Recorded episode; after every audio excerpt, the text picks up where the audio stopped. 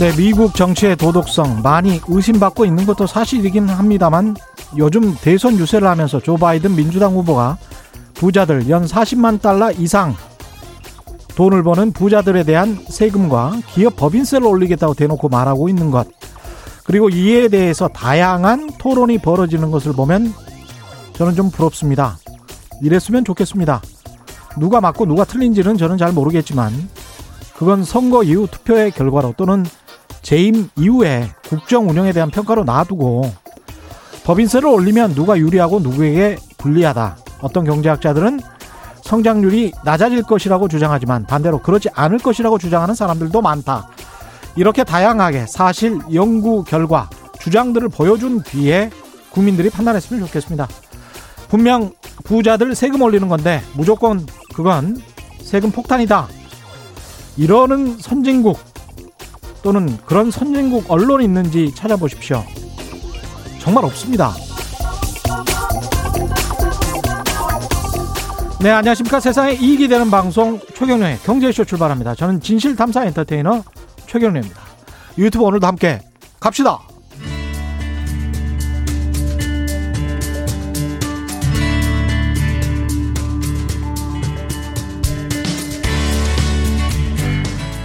경제 방송 아무거나 들으면 큰일 납니다. 듣고 또 들어도 탈이 나지 않는 최경령의 경제쇼. 네, 최경령의 경제쇼. 오늘은 보수의 경제 시간입니다. 경제학 박사 보수 진영의 대표적인 경제 통역에 듣는 날카로운 경제 분석과 따끔한 경제 조언. 보수의 경제 시간. 이혜운 전 국민의힘 의원 나오셨습니다. 안녕하십니까? 네, 안녕하세요. 예. 의원님, 제가 지금 청취율 조사 기간이어서 네.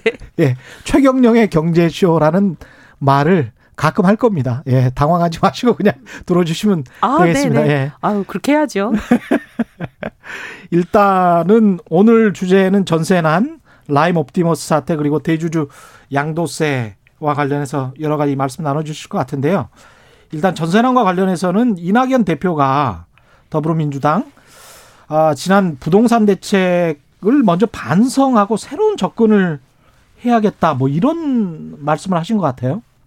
저는 뭐 늦었지만 음. 늦어도 너무 늦었지만 그나마 다행이다 그렇게 생각하죠. 예. 뭐 만시지탄 이렇게 얘기할 수가 있는데 예. 저는 이제 이낙연 대표가 얘기하신 것 중에 세 가지 뭘 그리 뭘 얘기했냐면 희망 음. 그다음에 안심, 책임 이세 가지를 얘기를 했잖아요. 네. 희망, 안심, 책임. 어, 예. 희망은 새 집을 가지려는 사람들에게 희망을 주고 아, 그다음에 일주택을 장기 거주하면서 실거주하는 분들 예. 그런 분들에게는 세금 관련해서 좀 안심시켜 드리고 예. 그다음에 집으로 큰 돈을 벌려는 사람에게는 책임을 주겠다. 예. 근데 저는 이게 굉장히 옛날부터 제가 주장해온 건데 어떻게 이거를 이렇게 주장을 해주셨나 감사하죠. 어떻게 보면 좀 균형적인 발언인 것 같습니다. 지금 예. 생각해 보면. 근데 이제 예. 안타까운 거는 그 동안은 이낙연 대표는 이렇게 얘기를 하시는데 예. 지금 이제 문정부와 예. 여당이 그동안 지속적으로 이제 support 해왔던 정책. 예. 정책은 3번은 확실히 열심히 하셨어요. 책임을 묻는 것. 네. 예. 집으로 큰 돈은 못 벌게 하겠다. 이 굉장히 강한 기조를 갖고 오셨는데 문제는 1번, 2번은 거꾸로 갔어요. 그렇죠. 지금 집을 살려는 사람들에게 그렇습니다. 예. 희망을 다 뺏어버린 거나 마찬가지예요. 많이 올랐으니까. 어, 예. 왜, 왜냐하면 뭐 한 6억 정도 되던 서울의 중위값이 예. 지금은 9억도 넘었다는 건 오래전이고 벌써 10억, 10억. 간다 그런 얘기 나오잖아요. 그렇습니다. 예. 어, 문정부 들어서 사실은 이제 집값이 거의 한 45.5% 올랐다고 음. 지금 연구 결과들이 나오니까 네. 이거는 뭐 해도 해도 너무한 거 아니냐 3년밖에 안 됐는데 이제 이런 상황에서 집을 사고 싶은 사람한테는 희망을 오히려 뺏었고 음. 절망을 줬다. 예. 그다음에 이제 1, 주택 장기 보유하신 분들에게 세금을 좀 안심시켜 드리겠다. 이 방향으로 갔었으면 너무 좋았는데 음. 심지어 1주택인 분들도 지금 어마어마하게 종부세 폭탄이다 뭐다 많이 맞으셨거든요. 네. 그래서 이것도 그동안 거꾸로 갔다. 음. 제발 좀 정상화 했으면 좋겠다. 음. 이런 생각이죠. 예. 이낙연 대표 말만 말대로만 좀 됐으면 좋겠습니다. 예. 근데 또 뭐 내년에 서울시장 선거를 앞두고 이렇게 이제 말씀을 하시고 기존의 정책은 계속 고수하실 수도 있어요. 그게 좀 걱정인 게 네. 지난 총선 때도 보면 종로에서 선거하실 때 음. 일가구 가진 사람들, 일주택자들 네. 을 종부세는 완화해 주겠다고 공약을 하셨었거든요. 예. 근데 안 됐잖아요. 예. 그러니까 이게 선거 때만 되면 이렇게 국민들이 좀 듣고 싶어 하는 얘기를 하고 음. 뭐 흐지부지 잘 안 되고 이럴까 봐 걱정이죠.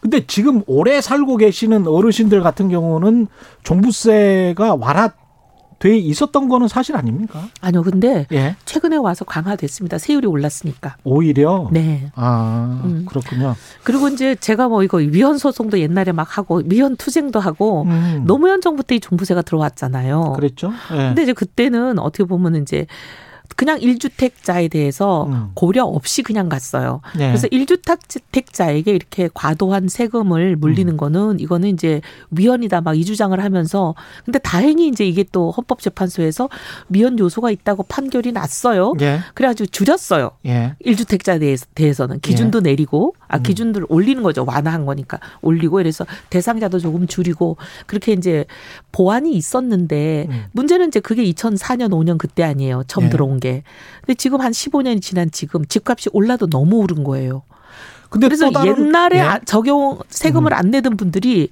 지금 일주택자이면서도 종부세 폭탄을 맞는 분들이 많아지시니까 예. 이걸 좀 고려를 하자 그런 얘기죠.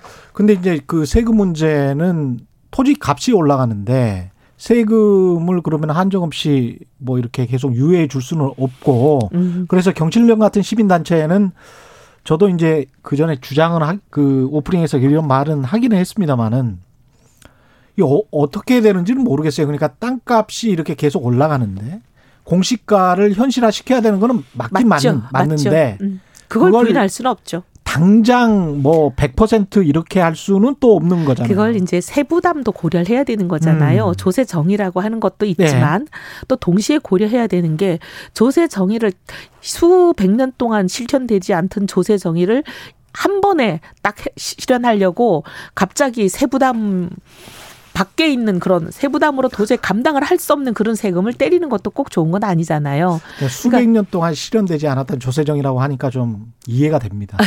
근데 예. 이제 그걸 한 번에 하기는 어렵거든요. 예. 그렇잖아요. 또 한 번에 하면 당하는 사람들이 죽잖아요. 음. 그러니 이제 이거를 차근차근히 장기적인 장기적인 로드맵을 발표하고 일로 간다라는 방향은 분명히 하고 네. 그래서 매년 조금씩 조금씩 현실화를 해가면서 세부담 능력이 거기 따라 조정이 될 수 있게 하는 게 좋죠. 음. 그래서 만약에 집을 팔아야 될 사람은 아 이거 한 10년 있으면 이거 이 집 갖고 도저히 못 살겠구나 그렇게 이제 계산을 하실 수 있도록 해드리고 그렇죠. 팔 사람은 팔게 해드리고 이렇게 예. 하는 건데 갑자기 단번에 올리겠다고 들면 이제 힘들어지는 일이 많잖아요.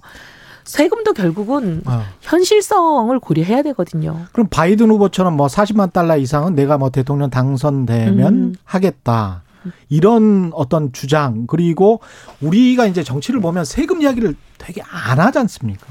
이거나 야나 세금에 관해서 되게 이야기를 현실적인 이야기를 안 하고 그냥 흐지부지 하면서 왜냐하면 세금 올리겠다 그러면 좋아할 사람 좋아할 사람이 없, 아무도 없으니까. 없으니까 표가 다 달아나니까. 근데 이제 그거를 좀 편안하게 이야기하는 사회가 음. 됐으면 좋겠어요. 그게 좀 투명하고 세금에 관해서도 예. 국민들이 공론의 장이 저는 활발하게 그니까요. 작동이 돼야 된다고 생각합니다. 그러니까 어쨌든 예. 세금을 낼 사람들은 국민이기 때문에 음, 그 국민들의 동의와 어떻게 보면 이게 수능이 필요한 거잖아요. 그렇죠. 근데 이제 이것을 사람들을 설득해서 이게 왜 필요하며 그리고 이게 꼭 가야 된다는 사회적인 공감대를 이루면 당사자들도 그걸 받아들일 수 있는데 음. 그냥 갑자기 그냥 칼로 두부 자르듯이 단번에 올린다든지 이렇게 되면 예.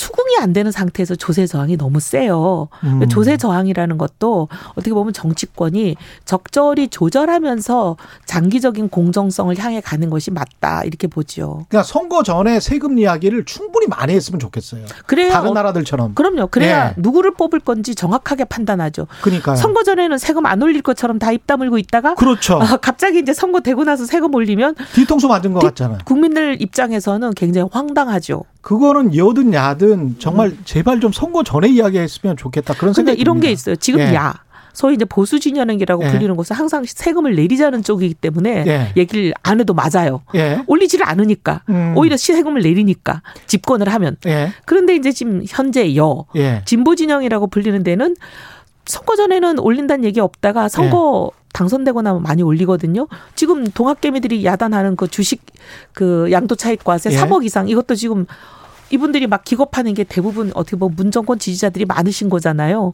근데, 아니, 왜 근데 내가 그것- 지지했던 정권이 예. 나한테 세금을 이렇게 매기냐? 음. 이런 어떻게 보면 배신감 그런 게 있는 거죠. 그것도 일종의 약간의 그 언론의 스핀이라고 생각할 수가 있는 게 누구의 세금이냐가 굉장히 중요하거든요. 네. 근데 이제 바이든 후보처럼 바이든 후보가 지지 캠페인에서 여기에서 그 거기에 해당하는 사람들이 있는지 모르겠지만 본인들 지지자들에게 어 40만 달러 이상에게는 분명히 세금을 5억이죠. 한 예, 5억쯤 5억이죠. 되죠. 예. 5억 이상에게는 세금을 올리겠다라고 올리겠다. 음. 하니까 그 지지자들이 자동차에서 보고 있다가 그 혼을 계속 울렸어요. 그러니까 이렇게 저기 동의한다는 뜻인가요, 이제? 아니 자기도 5억 이상의 연봉자지만 음. 하지만 이 자리에 나왔다라는 거거든요. 그러니까 지지하는 표시죠. 그렇죠. 예. 예.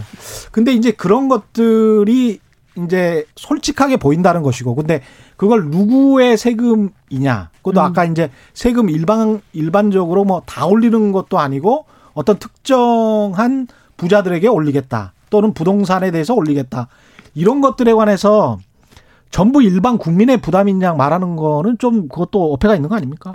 일반 국민의 부담은 아니죠. 예. 사실 뭐 지금 5억이면은 미국도 뭐 우리랑 큰 차이는 없겠지만 그렇죠. 우리 기준으로 하면 이게 몇 프로나 되겠어요? 예. 1% 될까요? 연봉 5억 이상이? 그렇죠. 전 1%안 될 것 같은데요.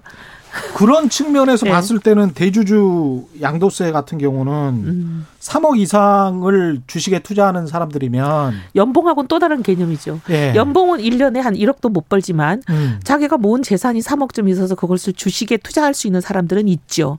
그러니까 어떻게 보면 3억이라는 개념이 연봉 음. 3억하고 주식 투자액 3억하고는 천지 차이가 있는 거죠. 아니, 오히려 그 연봉- 사람들이 일반적인 사람들은 아니잖아요. 아니죠. 그렇지만 이제 예. 연봉 3억인 것보다는 훨씬 많은 사람이 해당할 수 있는 거죠. 음. 알겠습니다. 숫자는 뭐 정확히 나와 있는 게 있기는 있는 것 같은데 네. 일단 저 전세난 하다가 이쪽으로 가버렸는데 전세난 전세난부터 하고, 네. 전세난부터 해야 됩니다. 그 네. 전세난 같은 경우에는 지금 현재 이낙연 대표도 직접 전세 시장을 좀 현장 점검하겠다고 하고 있고 네. 전세 시장이 뭐 너무 전세 들어올 사람이 많아서 뭐 뽑기로 뽑기로 그 세입자를 선택한다는 이야기까지 들리고 있는 그런 뭐 상황이 10명 이상 줄을 서서 예. 집을 보겠다는 사람이 뭐 10명 이상 줄을 서서 음. 그래 보고 이제 그 사람들 중에서 예. 정할 수가 없어서 뽑기 했다는 기사는 저도 봤고요. 최근에 이제 신종 유행 중에 하나가 음. 세입자들이 많으니까 그러니까 들어 들어오겠다는 사람이 많으니까 면접을 보는 걸로 면접? 이제 세입자 면접을 보는 제도 그러니까 그런 방식이 선진국, 나오는 것 됐네. 같아요. 선진국도 그렇게 심사하죠. 예, 네, 심사합니다. 선진국은 예. 뭐 특히 재정 상태도 심사하고 예. 많이 심사하죠. 예, 근데 이제 우리도 그렇게 가는 건가 그런 생각이 들었어요. 좀 낯설다. 우리한테는 좀 낯설다, 그죠? 저처럼 예. 전세 평생 사는 사람 입장에서는 예. 야 이거 이제 앞으로 전세 살기도 괴롭구나 그런 생각이 들죠.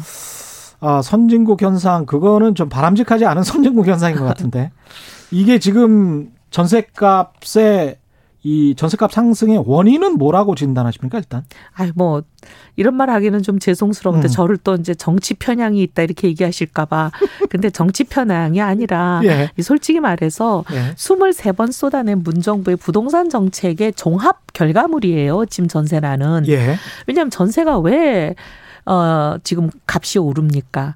매물이 없기 때문에 오르는 거거든요. 그렇죠. 매물이 완전히 지금 거의 실종 상태잖아요. 예. 근데 이제 매물이 실종이 되다 보니까 전세값이 오르는데 그럼 왜 이렇게 전세가 실종이 됐냐 매물이 음. 이건 세 가지 이유입니다. 첫 번째는 기존에 있던 전세 매물이 이제 줄어들기 시작하는 경향을 보여요. 예. 그다음에 또 하나 신규 전세 물량이 지금 거의 공급이 사실상 중단이라고 봐도 어폐가 없습니다. 예. 그다음 세 번째는 이제 전세 수요가 증가해요. 예. 요세 개를 제가 이제 그동안 문정부가 발표했던 대책을 가지고 좀 설명을 드리면 음. 첫 번째 이제 기존 전세 매물이 줄어드는 거는요. 임대차 3법의 영향이 굉장히 크긴 큽니다. 예. 그리고 실구조 실거주 요건을 강화했어요. 예. 그러니까 예를 들면은 지금 홍남기 전세 난민이라고 지금 불리고 있, 있으시잖아요. 우리 부총리가. 마포구. 네. 예. 근데 이제 우리 그 홍남기 부총리의 사례가 굉장히 어떻게 보면은 결정적인 모든 전형이에요? 거를 예, 전형이야, 전형. 음. 아주 전형적인 티피컬한 케이스인데 예. 보세요. 자기가 집이 하나 있어요. 또. 있었는데 예. 그 집을 팔기로 다 계약까지 했잖아요. 예. 매매 계약을. 음. 근데 이제 문제는 새 들어 사시던 분이 안 나가겠다 하면서 들이미시는 게 음. 전세 계약 갱신 청구권이잖아요. 그렇죠. 예. 그러니까 예. 이게 임대차 3법의 효과가 이- 있어요. 현실적으로 예. 시장에서. 예. 그러니까 그런 부분이 있고 그다음에 이제 실거주 요건을 강화했어요. 음. 재건축 조합원이 돼서 거기 이제 분양을 받으려면 2년 실거주 해라. 그다음에 양도세를 감면 받으려면 또 실거주 요건을 충족해라. 또 주택 담보 대출을 받을 때도 실거주 요건이 6개월 내에 입주 전입한 걸뭘 갖고 와야 주택 담보 대출이 이제 해결이 되고 하니까 그냥 소유자들이 들어와서 살려고 하는 거죠. 네, 네. 예. 그러니까 이제 이게 정책이 잘못됐다 그렇게 얘기하는 게 아니라 음. 어쨌든 이런 실거주 요건을 한꺼번에 이렇게 대폭 강화하면 당연히. 예. 기존 전세 매물이 감소하는 건 어쩔 수가 없죠. 음. 그러면 이 정책을 하기 위한 어떻게 보면은 뭐 필요 그러니까 당연한 결과니까 이건 받아들이든지 해야 되는 거 아니에요? 예. 이런 게 있고 음. 그다음에 이제 신규 전세 공급이 많이 감소합니다. 지금 별로 없어요. 왜 없냐? 예. 재건축 재개발 굉장히 규제를 강화하고 상당히 옥죄잖아요. 아, 그러니까 새 이제 아파트 입주가 새 아파트가 물량이 안 나오니까 전세 예. 물량이 신규 물량이 안 나오죠. 그러네. 어, 예. 어, 이번 음. 하반기부터 이제 특히 9월부터 음. 민간 택지 개발에 대해서도 분양가 상한제 적용을 시작했잖아요. 예. 그랬더니 분양 계획들을 다 처리하면서 지금 분양 계획이 완전히 그냥 절벽으로 떨어져 버렸잖아요. 음. 근데 요게 지금만 이런 게 아니라 이렇게 되면 앞으로 2, 3년 계속 가죠. 예. 왜냐면 분양 계획이 지금 이제 철회가 되면 2, 3년 후에도 공급으로 안 나오니까. 음. 그래서 이제 이런 부분이 이제 어떻게 보면 이 정부 부동산 대책의 결과물이다 이렇게 그냥 말씀을 드리고 그럼 전세 수요는 왜 증가했냐? 예. 전세 수요는 보면요. 분양가 규제를 하니까 시세보다 60% 70% 후려치는데 거기 당첨되면 로또죠. 예. 로또 청약 열풍이 지금 뭐 전국을 휩쓸잖아요. 그냥 분양 당첨될 때까지는 전세 훨씬 더. 유리하다. 예, 그러니까 다 합리적 선택이다. 기다리면서 전세를 다 눌러 앉으려고 하지요. 음. 그다음에 이제 주택 구입 자금에 대해서 우리 소위 주담대라고 하는 걸 대출 규제를 굉장히 강화했습니다. 예. 집을 살 돈을 구라지를 못해요. 전세로 머물러 있- 있는 사람들이 많아졌어요. 아, 그렇죠. 네. 그렇지만 전세 대출은 그렇게 규제하지는 않았으니까. 아, 근데 그것도 이제 온갖 요건 다 많이 그렇죠. 예. 야, 본인이 꼭 전세를 산다고 하면 음. 고 그거를 담보 대출은 조금 받을 수는 있죠. 받을 조금은. 수는 있는데 예. 과거보다 LTV도 낮아지고 많이 낮아졌죠. 그렇죠. 그렇긴 네. 하죠. 그러니까 과거보다 받을 수 있는 대출 금액이 줄어들었어요. 예. 그러니 이제 돈이 집을 살 만큼 돈이 충당이 안 되잖아요. 그러니까 전세로 남아 있는 사람들이 음. 더 많아지는 거죠. 근데 이게 가계 부채가 굉장히 많이 증가한 상황에서 정부가 취할 수 있는 선택은 그렇게 많지는 않은 것 같은데 어떻게 보십니까? 그러니까 이게 이제 예. 여러 가지고 예. 어떤 정책이든 하나를 했을 때 모든 문제를 한 방에 해결할 수 있는 그런. 만병통치약은 없어요. 맞습니다. 그럼 예. 한 정책을 하면 음. 기대하는 효과를 얻는 측면도 있지만 생각지도 못했던 다른 여러 가지 부작용이 맞습니다. 나오기도 하잖아요. 예. 그러면 겨울 결국 선택하는 거거든요. 음. 이 부작용을 감수하고 기대 효과를 도모할 것인가. 계속 끝까지 밀고 갈 아. 건가? 근데 이제 그리고 부작용까지 감안하면서 어. 전체적인 총합의 효과의 총합을 고려할 때 플러스 마이너스 다 떨고 나면 이게 플러스 순 효과가 플러스인가 마이너스인가 음. 이걸 잘 고민을 해야 되는 게 정책 아니에요. 예. 근데 어쨌든 이 정권은 정책 목표를 소위 투기꾼 잡는다 음. 또는 이제 뭐 자기 능력보다 과도한 대출을 받아가지고 집을 사는 이런 잘못된 거품들을 빼겠다 음. 이렇게 이제 주창을 하면서 예. 이런 정책을 마구 쏟아냈으니까 전세난이 나오는 건 그거는 정책의 당연한 결과물이다. 그렇게 말씀드리는 거죠. 그럼 전세 가격이 지금 이렇게 상승하고 있는데 월세 가격까지 포함해서 다 네. 올라가서 서민들이 더 걱정인 거는 사실입니다. 근데 네, 뭐 그게 깡통 전세도 나오잖아요. 그렇죠. 전세값이 집값을 집값보다 비싼 경우가 지금 나오잖아요. 예. 근데 이제 그렇게 돼 버리면 예. 기존의 이제 주택 가격도 지금 많이 오- 올랐단 말입니다. 예. 지난 2, 3년 동안 집값이 더 오르면 굉장히 좀 절망적인데 무주택 서민들 입장에선 그럴 가능성에 관해서는 어떻게 생각하십니까? 전세값이 사실은 집값을 견인하는 시장이거든요. 음. 우리나라는 다른 나라에 없는 전세라는 제도가 있기 때문에 그런 것이기도 네. 한데 이 전세 시장이 참, 어, 우리가 생각지 못한 많은 역할을 합니다. 예. 집값을 끌어올리는 건 전세 값이에요. 음. 왜냐하면 전세 값이 올랐다고 쳐요. 집값하고 차이가 줄어들죠. 이렇게 되면 조금만 더 보태면 집을 살 수 있는데 이렇게 되거든요. 예. 그러면 여기저기 이제 돈을 빌려서 집을 음. 사게 되죠. 예. 그럼 집을 살려는 사람들이 늘어나면 집값이 또 올라갑니다. 음. 그게 이제 전세값이 집값을 밀어올리는 구조가 우리나라에 있는 게 그래서 그런 거예요.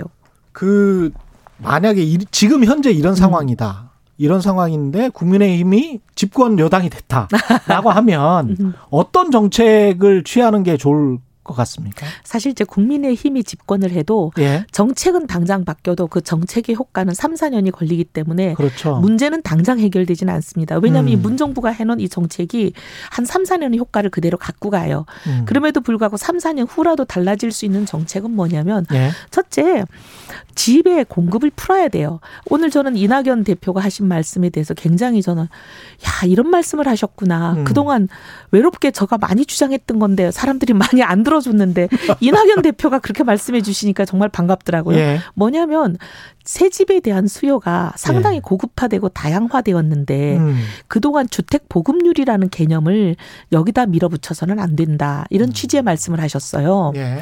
우리 김현미 장관과 민주당 그리고 정부 문정부 인사들이 지금까지 제가 공급확충해야 된다 그러면 항상 정가의 보도처럼 들고 나오는 게 주택 보급률이 충분한데 뭔 소리냐. 음. 주택은 더 이상 필요 없다. 계속 그랬거든요. 주택 보 험률 100%가 넘었다. 어, 예. 그러니까 공급이 부족한 게 아니다. 계속 그 얘기를 늘 했어요. 예. 40년, 50년 전에 지어진 낡은 집을 지금 원하지 않습니다. 새로운 수요층은 네, 고급화된 수요, 다양화된 수요. 그리고 지금 이제 생활 패턴이 많이 바뀌었기 때문에 과거에 그런 재래식 주택은 불편함을 느껴요. 음. 뭐 IT다 뭐다 이런 것들이 잘 안 돼 있잖아요. 예.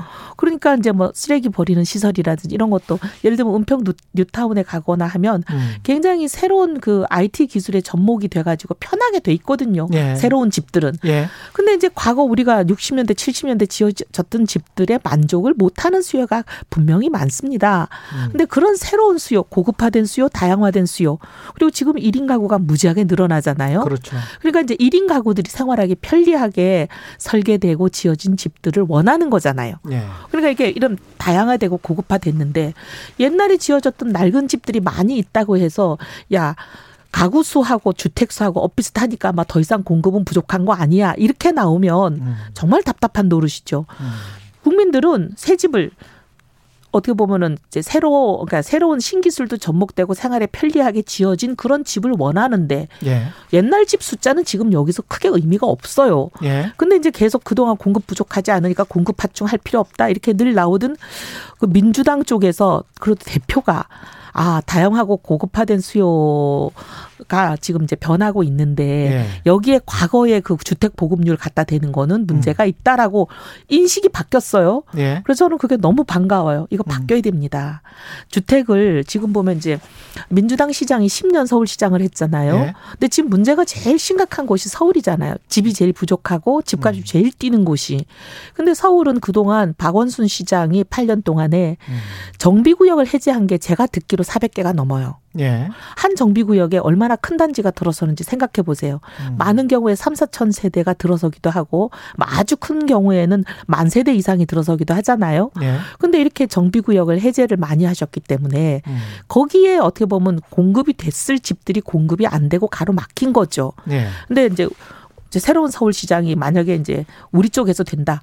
그러면 저는 부당하고 무리하게 옥죄왔던 공급을 막지 않는 것부터가 굉장히 중요한 공급 정책이에요. 재건축 재개발 많이 하겠다. 예, 막지 않는 거죠. 문제는 이제 음, 막지 않는다. 예, 부당하게 막지 않는 거, 무리하게 막지 않는 것부터 해도 공급이 상당히 풀립니다. 그 분양가 상한제나 이런 것들도 그거는 폐지하겠다. 아니요 분양가 네. 상한제 같은 건 지금 분양가 보세요. 예. 시세보다 60%를 받으라라고 음. 얘기한다면 음. 그건 너무 무리한 거죠. 음. 왜냐하면 시세보다 덜 받는데 누가 하겠습니까? 그렇잖아요. 예. 시세 뭐 거의 뭐 몇 프로 받 그렇게 무리하게 하지 말고 분양가 네. 상한제를 하더라도 적당히 시세보다 약간 낮거나 예. 시세 정도 되기는 받아야지 이게 페어한 거 아니에요? 그러면 저 재건축 조합원들에게 너무 많이 혜택이 가는 거 아닙니까? 아, 그러니까 그거는 재개발 예. 초과 이익 환수 제도라는 게 있잖아요. 아. 그걸로 초과 이익은 다 걷어 가시잖아요. 음. 그걸로 걷어 가면 되는 거지. 예. 시세의 70% 60%를 받아라. 이건 너무 무리하고 과도한 거죠.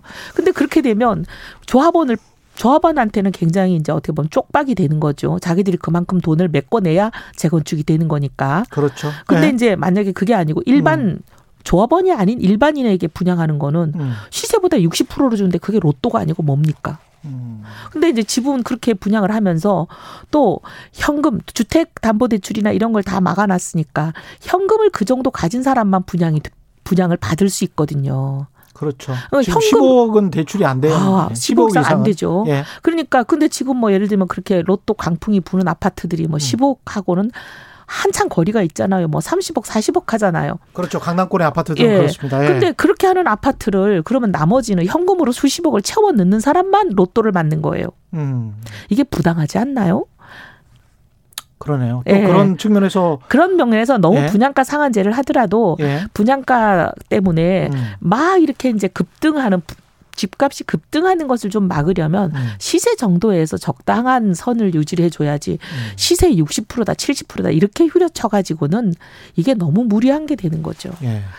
그렇다고 그 혜택은 누가 돌아가냐. 수십억을 현금으로 들고 왔는 일부 계층이 로또를 맞는 이거는 저는 음. 이 정부가 원하는 것도 아닐 거라고 봐요. 예. 그 아까 정부 정책 효과가 이제 3, 4년 후에 지속된다. 그 효과가 나온다. 그런 말씀을 하셨는데 그 말씀에 대해서 킴스 드럼 님이 그렇다면은 정책이 3, 4년 이후에 효과가 지속된다면 이 지금 현재 부동산 이 현상은 다 지난 정부 탓이라는 거 아닌가요? 뭐 이런 그건 아니고요. 예. 이제 지난 정부 탓이 아니고 이 정부가 막았잖아요. 아. 막는 거는 금방 막아집니다. 예. 막는 거는 오늘 오늘 막으면 오늘 없어지죠. 예. 보세요. 민간 택지 개발도 9월부터 음. 시행하니까 9월부터 완전 분양 계획이 그냥 절벽으로 떨어져 버리잖아요. 예. 이 정부가 이제 한 시, 시행한 정책들은 대부분 막는 거예요. 막는, 막는 거는 즉각 효과가 나죠. 위주다. 예. 뭐 못하게 하니까 금방 못하죠. 근데 이제 허용을 해주고 확충을 하는 거는 지금 이제 허용을 하면 이제 음. 계획을 세우고 그 다음에 털을 닦고 집을 음. 부시고 그 다음에 착공을 하고 이게 벌써 한 3, 4년이 걸리기 때문에 음. 이게 양방향으로 적용되는 논리가 아닙니다. 그러니까 막는 거는 즉각되고 공, 급이 좀 많이 나오게 할 수 있는 정책이 필요하다. 네, 그 예. 정책은 네. 시간이 걸린다. 음, 시간이 걸린다. 네, 지금 이 정부가 한 것처럼 막아버리는 음. 거는 당장 효과가 나죠. 그 지금 당장 효과들이 났잖아요. 예. 피터팬 님은 이혜원 전 의원님이 국토부 장관이라면 지금 네. 부동산을 안정시키기 위해서 어떻게 어떤 정책을 제일 먼저 하고 어떤 정책을 제일 먼저 폐지하실 건가요? 부당한 재건축 재개발에 대한 규제들을 음. 어 어떻게 보면 현실화하는 게 저는 제일 급하다고 봅니다. 지금 아까 말씀드린 대로 분양가 상한제도 너무 과도하잖아요. 네. 예. 그런 식으로 과도한 정책들이 많거든요. 네. 그런 걸 합리적으로 조정하는 게 제일 먼저 시급하죠. 네. 그렇지만 지금 한다고 해서 아까 말씀드린 대로 그 정책은 오늘 한다고 오늘 효과가 나는 게 아니라 오늘 하면 한 3년 후에 효과가 나죠. 폐지하는 거는 이걸 먼저 음. 폐지하고 음. 먼저 하고 싶은 정책은 뭐세요? 주택 공급을 저는 많이 해야 된다고 봅니다. 주택 공급. 예. 예. 아까 뭐 저기 아, 아 아까가 아니고 음. 공급이 이제 민간이 주로 개발을 하고 공급을 하는데 그렇죠. 그런 부분이 이제 날개를 달고 날아갈 수 있도록 옥죄지 않아야 되는 거고 그다음에 정부가 하는 거는 공공주택이나 공공임대나 음. 이런 것들을 많이 이제 확충을 해야 되잖아요. 그렇죠. 근데 지금 개월세여도 이게 확충되려면 또 3년이나 4년 후에 입주가 되기 때문에 예. 가능하면 좀 더 많이 확충했으면 좋겠습니다.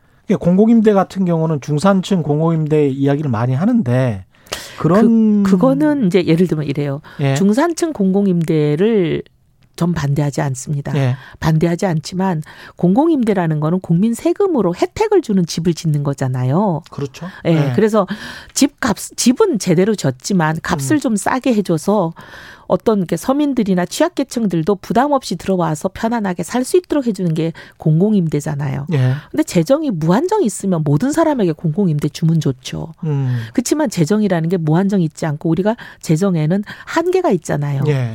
그러면 결국 우선순위를 설정할 수밖에 없습니다. 예. 그럼 우선순위에 있어서는 저소득층, 음. 장애인, 예. 그다음에 뭐 노인 예. 뭐 청년 예. 이렇게 취약계층이 우선순위가? 돼야지 음. 중산층이 우선순위 되기가 어렵죠. 근데 음. 지금은 이 취약계층에게 공급되는 임대주택도 지금 충분치가 않아가지고 많은 분들이 어려움을 겪고 계시잖아요. 예. 그러니까 어떻게 보면 취약계층이 먼저 돼야 됩니다. 취약계층을 겨냥한 임대주택 공급이 먼저 되고 예. 그리고 여유가 있을 때 중산층을 향한 걸로 나아갈 수 있는 거죠. 음. 근데 중산층 임대주택 공급부터 먼저 확충해 버리면 취약계층은 더 부족해져서 더 어려움을 겪죠. 예. 그 전월세 이야기를 너무 많이 해서 지금 한 아, 그래요? 20분밖에 안 남았는데 네네. 다른 이야기도 좀 해야 되니까 네네네. 라임 옵티머스가 일단 정쟁화는 되고 있는데 이게 금융 사기 사건 본질은 금융 사기 사건인 거는 맞잖아요. 그죠? 저는 그렇게 생각합니다. 그죠? 예. 그렇게 이제 정의는 해야 될 것 같고 그러면 이번 사태의 근본적이고 직접적인 원인은 뭡니까? 일단 사모펀드에 대한 규제를 너무 급하게 많이 완화한 것도 저는 원인이라고 보고요. 예. 근데 이 사모펀드에 대한 규제는 사실 뭐 진보 정권 보수 정권 가리지 않고 모두 앞다퉈서 했습니다. 예. 98년 김대중 정권 때 이 사모펀드 제도가 처음 도입됐을 때부터 예. 지금까지 김대중, 노무현, 이명박, 박근혜, 문재인 뭐 모든 정권들이 이 규제 완화에 목소리를 많이 내왔고 실제 그랬거든요. 근데 이제 저는 사모펀드라는 거는 어쨌든 보면 음. 상당한 어 위험을 감수할 수 있는 충분한 능력을 가진 사람들이 자기 책임하에 투자를 하는 장을 열어주자 이런 거잖아요. 예, 그렇죠. 공모라는 거는 예. 뭐 여러 가지 규제가 있죠. 음. 규제가 있는데 거기는 이제 그러니까 어떻게 일반인들 주식에 대해서 전문성이 별로 없거나 금융에 대해서 잘 모르시는 분들도 믿고 어 믿고 할 수 있도록 여러 가지 안전판이 많이 만들어져 있는데 근데 그렇게 하는 장도 하나 있으면 좋지만 그런 예. 장 말고도 그냥 뭐 속된 말로 꾼들끼리 그렇죠. 뭐 속된 말로 꾼들끼리 뭐 별로 이렇게 제한받 꾼들끼리는 뭐 어쨌든 고수익을 감수할 능력도 있고 그다음에 49인 이하 1억 이상 투자할 수 있는 꾼들끼리. 꾼들끼리. 예. 그러니까 이제 그런 사람들한테는 예를 들면 뭐 그분들은 또 우리보다 전문성이 있는 분들이니까 예. 사기를 판별할 수 있는 능력이 일반인보다 훨씬 높을 것이다라는 전제하에 예. 그 안에서 만약에 사기를 당해서 손해를 보면 아, 자기 책임하에서 한 게 아니라 자기가 책임져라 이런 개념의 장을 열어준 거잖아요. 그렇죠. 예. 그랬는데 이 사모펀드를 공모처럼 운영하는 거를 막지를 않은 게 문제예요. 그러니까 판매를 막 은행에서 해버렸. 은행에서 해버리고 누구나 다 신뢰하는 뭐 음. NH증권, 투- 투자증권, 그렇죠. 뭐 한국투자증권, 한화, 예. 그다음에 대신증권 이런 데는 국민들이 믿어요.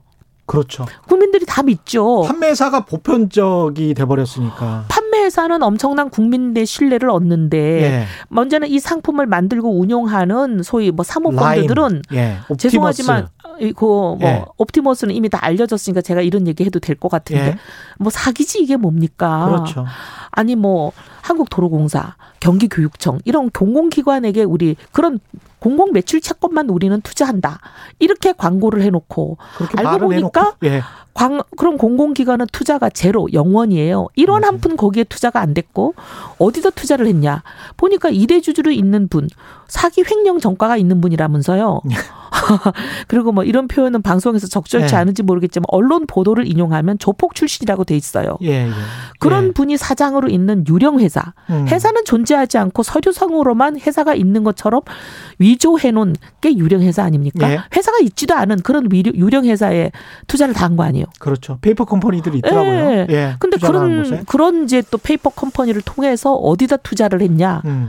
부동산 시행사 이건 굉장히 고위험이죠. 그렇죠. 예. 예. 이런 데다가 했으니 이게 예. 돈이 원금을 보전할 수가 없습니다.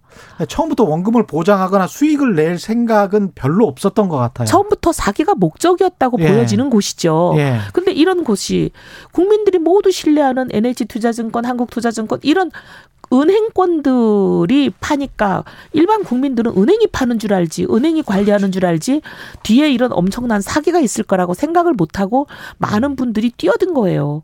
근데 이런 거는 이제 공모에서는 이런 일이 있을 수 없는 거 아니에요? 예. 근데 사람들이 공모 사보를 구분을 못 해요. 그렇죠. 펀드라는 게 공모, 사모 이렇게 나오지가 않으니까. 음, 예. 모르죠. 예. 그리고 심지어 공모와 사모가 차이가 있다. 사모라는 걸 설사 알았더라도 음. 사모는 위험하다. 이걸 아는 사람이 그렇게 또 많지가 않아요. 이번에 뭐 당하신 분들도 사모 펀드인 줄 몰랐다 이렇게 말씀. 그리고 사모 펀드가 뭔줄 몰랐다가 더 위험해요. 그렇죠. 예. 이게 사모펀드인지 몰랐다는 분도 있지만 음. 야 사모펀드가 뭔지 몰랐다 이렇게 얘기하는 분들이 있어요. 그러니까 이게 그렇게 하면 안 되는 거잖아요. 예. 그러니까 어떻게 보면 규제를 완화한다고 다 좋은 건 아니고 음. 꼭 필요한 안전성 규제들은 있어야 되는데. 그것까지 너무 풀렸고 음. 그럼 규제가 풀렸으면 감독을 잘했어야죠. 그렇습니다. 감독을 강화했었어야 되는데 지금 이제 금감원 저는 책임 피해가기 어렵다고 봐요. 음. 지금 이제 검찰에 수사 과정에서 제출된 내부 문건에 보면 예. 어 굉장히 금감원이 감독을 소홀히 한 부분들이 많이 나오잖아요. 예. 뭐 좋은 말로 소홀이고 나쁘게 얘기하면 덮어준 걸로 의심받을 수 있는 부분들이 많아요. 예. 그리고 심지어 이제 옵티머스의 경우에는 전 대표라는 사람이 현 경영진이 이렇게 사기 행각을 벌인다고 자세한 내용을 적어서 진정서를 금감원에 제출한 게 이 사건 초반이에요. 예. 사기가 시작되는 초반에 예. 초반에 그런 진정서를 제출했는데 그것도 무시되고 조사가 안 된 거 아니에요. 음. 그러니 이게 굉장히 이 금융 감독 당국의 저는 책임도 크다고 봅니다. 이렇게 허술하게 판매가 되고 감독도 허술했는데 피해자들은 마땅히 구제할 수 있는 방법이 지금 쉽지가 않습니다. 왜냐하면 회사가 지금 뭐 돈을 다 날려버렸기 때문에 그 그렇겠죠. 회사를 뭐 예. 구속을 시킨다고 날린 돈이 돌아오진 않잖아요. 그렇습니다. 그리고 이제 근데 다행히 이제 라임 중에서도 음. 라임이 뭐 여러 가지 펀드를 많이 팔았, 팔았잖아요. 예. 라임은 뭐 모펀드, 자펀드 막 복층 구조까지 막 동원을 해가지고 어마어마한 이제 어떻게 보면 어 재주를 부린 거죠. 예. 재주를 부린 건데 그러다 보니 이 분들이 많이 속았지만 그 중에 특히 이제 무역금융펀드라는 거는 다행히 이제 금감원에서 조사를 해보고 지금 결론을 내렸잖아요. 예. 이건 판매사가 또 책임이 있다. 예. 물론 운용사 책임이 더 크지만 음. 지금 운용사는 돈을 다 날려버리고 갚을 능력도 없는데 그렇죠. 판매사는 그래도 지금 보면 국민들이 신뢰하는 그 아까 그 어마어마한 기관들 그렇죠. 기관들은 어쨌든 능력도 있잖아요.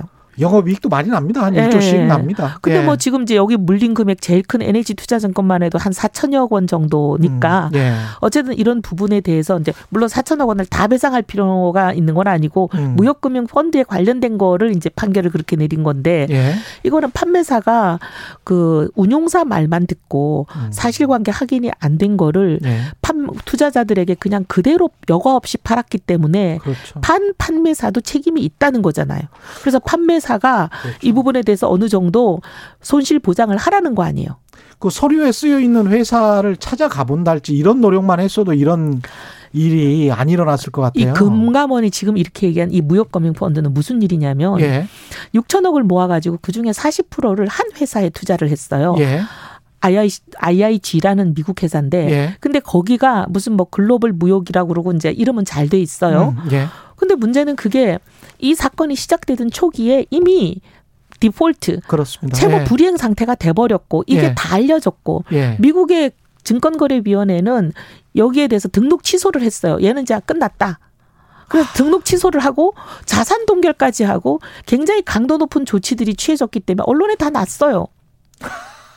근데도 계속 하고 근데 있었던 그걸 판매를 했다는 거는 그리고 이제 우종사도 그 사, 우종사는 그 사실을 숨기고 가짜 채권까지 막 팔아라. 가짜 채권까지 판 경우에 이 경우는 공시가 다 되고 SEC에서 이게 다 발표를 했는데도 불구하고 NH투자증권이든 어디든 간에 거기는 사실 점검을 안 한 안 했는지 아니면 알고도 속였는지 그건 제가 모르겠지만 어쨌든 최소한의 어떻게 보면 신의 성실의 의무는 못 한 거잖아요. 예. 그러니까 이제 판매사가 책임이 있다고 금감원이 결론을 내린 거예요. 이 경우는. 그래서 금감원은 음. 이 경우는 판매사도 책임이 있으니까 판매사가 손실 보상하라는 거예요. 배상. 예. 배상하라는 거예요. 근데 이렇게 일부 이런 경우는 돌려받으실 수가 있는데 예. 그렇지 않은 경우는 돌려받기가 굉장히 어려우셔요. 음. 근데 저희도 옛날에 그 동양증권 사태다 뭐다 여러 이런 말 하면 죄송하지만 해결이 안 되고 계속 재발되고 반복되잖아요. 그렇습니다. 똑같은 사태가. 음. 근데도 그때도 이제 막 그 우리 사무실에도 뭐라 그래 다내 다리를 절단하고 받은 그 고통사고 보상금을 내가 다 털어서 넣는데 내 다리와 바꾼 돈인데 이게 다 날아갔다고 우는 분들 많거든요. 예. 근데 이제 그런 분들 얘기를 들어보면 설명을 제대로 듣질 못하신 거예요. 분명히 이제 이 상품의 위험성, 그다음에 음. 수익 구조, 그다음 여러 가지 만기 이런 거에 대해서 정확하게 조건을 알려드리고 팔아야 되는 게 완전 판매인데 예. 그걸 안 알려드리고 판 게 불완전 판매 아니에요. 그러니까 솔직히 말하면 잘못하신 거잖아요. 불법을 한 거죠. 판매사가. 앞에서는 그냥 뭐 수익률이 뭐 5% 납니다. 이거 뭐 안전합니다. 그런 식으로 이제 말하고 그냥 사인하시면 됩니다. 뭐 이, 이런 식으로 판매했을 가능성이 꽤 있습니다. 근데 이제 이렇게 예. 불안전 판매를 한 게 분명한데도 음. 불안전 판매를 했다는 입증 책임이 소비자에게 있어요. 그렇죠. 예. 그러니 이게 쉽지가 않아요. 불안전 판매한 게 누가 봐도 빤하고 분명해도 음. 법적 책임을 판매사에게 지워서 배상을 얻어내는 게 보통 일이 아니에요. 어제 노영희 변호사도 비슷한 말씀을 하고 하셨는데 지금 여러분은 최경영의 경제쇼를 듣고 계십니다. 최경영의 경제쇼입니다.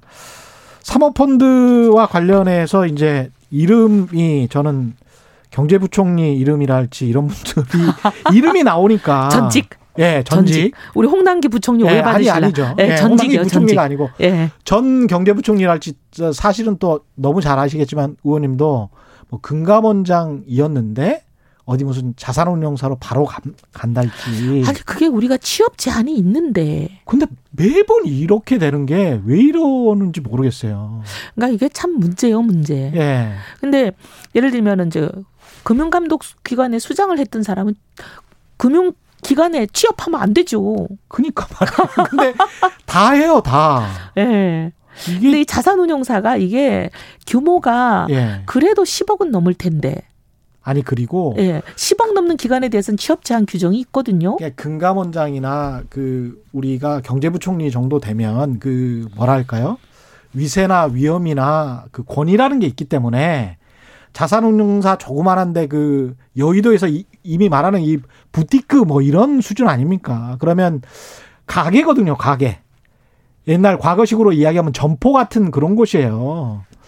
그런 곳에 이렇게 경제 정책을 다뤘던 분들이 수장들이 가서 고문을 한다는 건 정말 이건 아닌 것 같아요. 이거 법으로 예. 막아놨어요. 예. 막아놨는데 어떻게 가셨는지 모르겠네.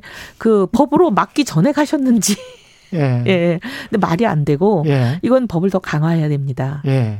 그래서 이제 로비의 통로로 활용되는 것들을 막아야 돼요. 그렇죠. 예. 여기뿐만이 아니라 예를 들면 아 제가 국세청에 대해서 이렇게 얘기하면 또 국세청에서 야단 날라. 예. 전직 국세청장 출신들이 재벌 회사에 고문으로 많이 가 있습니다. 많이, 예. 많이 가 있습니다. 예. 그러니까 어떻게 세금을 부과하던 분이니까 이 부과를 어떻게 피해갈 수 있는지 그 전략도 제일 잘하는 분들이죠. 그렇죠. 그리고 데리고 있던 사람들이 지금 국장하고 그러잖아요. 그렇죠. 그러니까 전화하기도 쉽단 말이죠. 네. 그래서 이런 부분에 대해서는 좀 더 공직자 윤리를 강화하는 법들을 더 만들었으면 좋겠습니다. 예. 저만 해도 국회의원 퇴직하고 제가 음. 어디 취직하려고 저 이제 정치 그만두고 취직해야 되겠다 이런 생각이 한때 들었었거든요. 근데 음. 알아보니까 국회의원들은 예. 이제 공직자는 예를 들면 자기가 담당했던 업무와 관련된 유관 기관만 취업이 제한돼 있잖아요. 그렇죠. 근데 국회의원은 모든 업무 상임위를 어디든지 갈 수 있으니까. 아, 그래요? 네, 그래가지고 국회의원은 그거 상관없이 모든 10억, 자본금이 10억 이상의 모든 회사 못 가게 돼 있어요. 아, 그렇습니까? 네. 야, 근데 또 가시는 분들은 가시던데. 아, 그거 못 가게 돼 있는데. 원래 이제 못 물론 가게 돼 있습니까? 그게 법으로 완전 금지다 이거보다는 예, 거길 가려면 예? 거길 가려면 이제 심사를 받으라 이거거든요. 아, 신고를 하고 심사를 받고 심사를 받으라. 근데 이제 심사가 손방망일 가능성이 있어요. 항상 통과시켜주는. 뭐 근데 제가 심사를 저는 받아보질 않았기 때문에 손방망인지는 모르는데 음. 만약에 그런 법이 있는데도 지금 아까 말씀하신 전직 부총리 출신이다 누구다 네. 금감원장 출신이다 이런 분들이 소규모 자산운용사의 고문이다 만약 이렇게 돼 있으면 네. 그건 심사가 손방망일 가능성이 저는 더 높다고 봅니다. 맞습니다, 맞습니다. 네. 그 이것과 관련해서 이제 징벌적 손해배상제와 연결해서 말씀하시는 분들 많습니다. 그래서 그 징벌적 손해배상제를 도입하면 그 입증 책임이 그쪽으로 넘어가고 음흠. 또 쉽게 손해배상을 얻어낼 수 있고 이, 여기에 관해서 어떻게 생각하세요? 저는 그래서 지금 현재 우리 증권 관련에 대해서만 징벌적 손해배상제를 우리나라는 인정하잖아요. 예. 허용하는데 예. 이게 이제 그꼭 증권 아니라도 음. 어 각종 금융기관 관련한 업무는 이번에 보셔서 아시겠지만 그렇죠. 속기도 쉽고 이게 검증이 잘 안 돼요.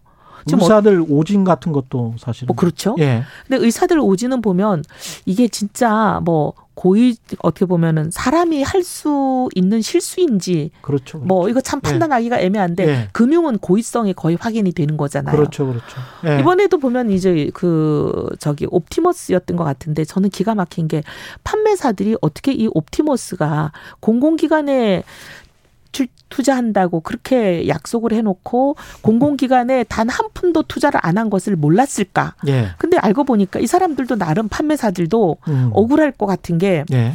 실사 점검도 했어요.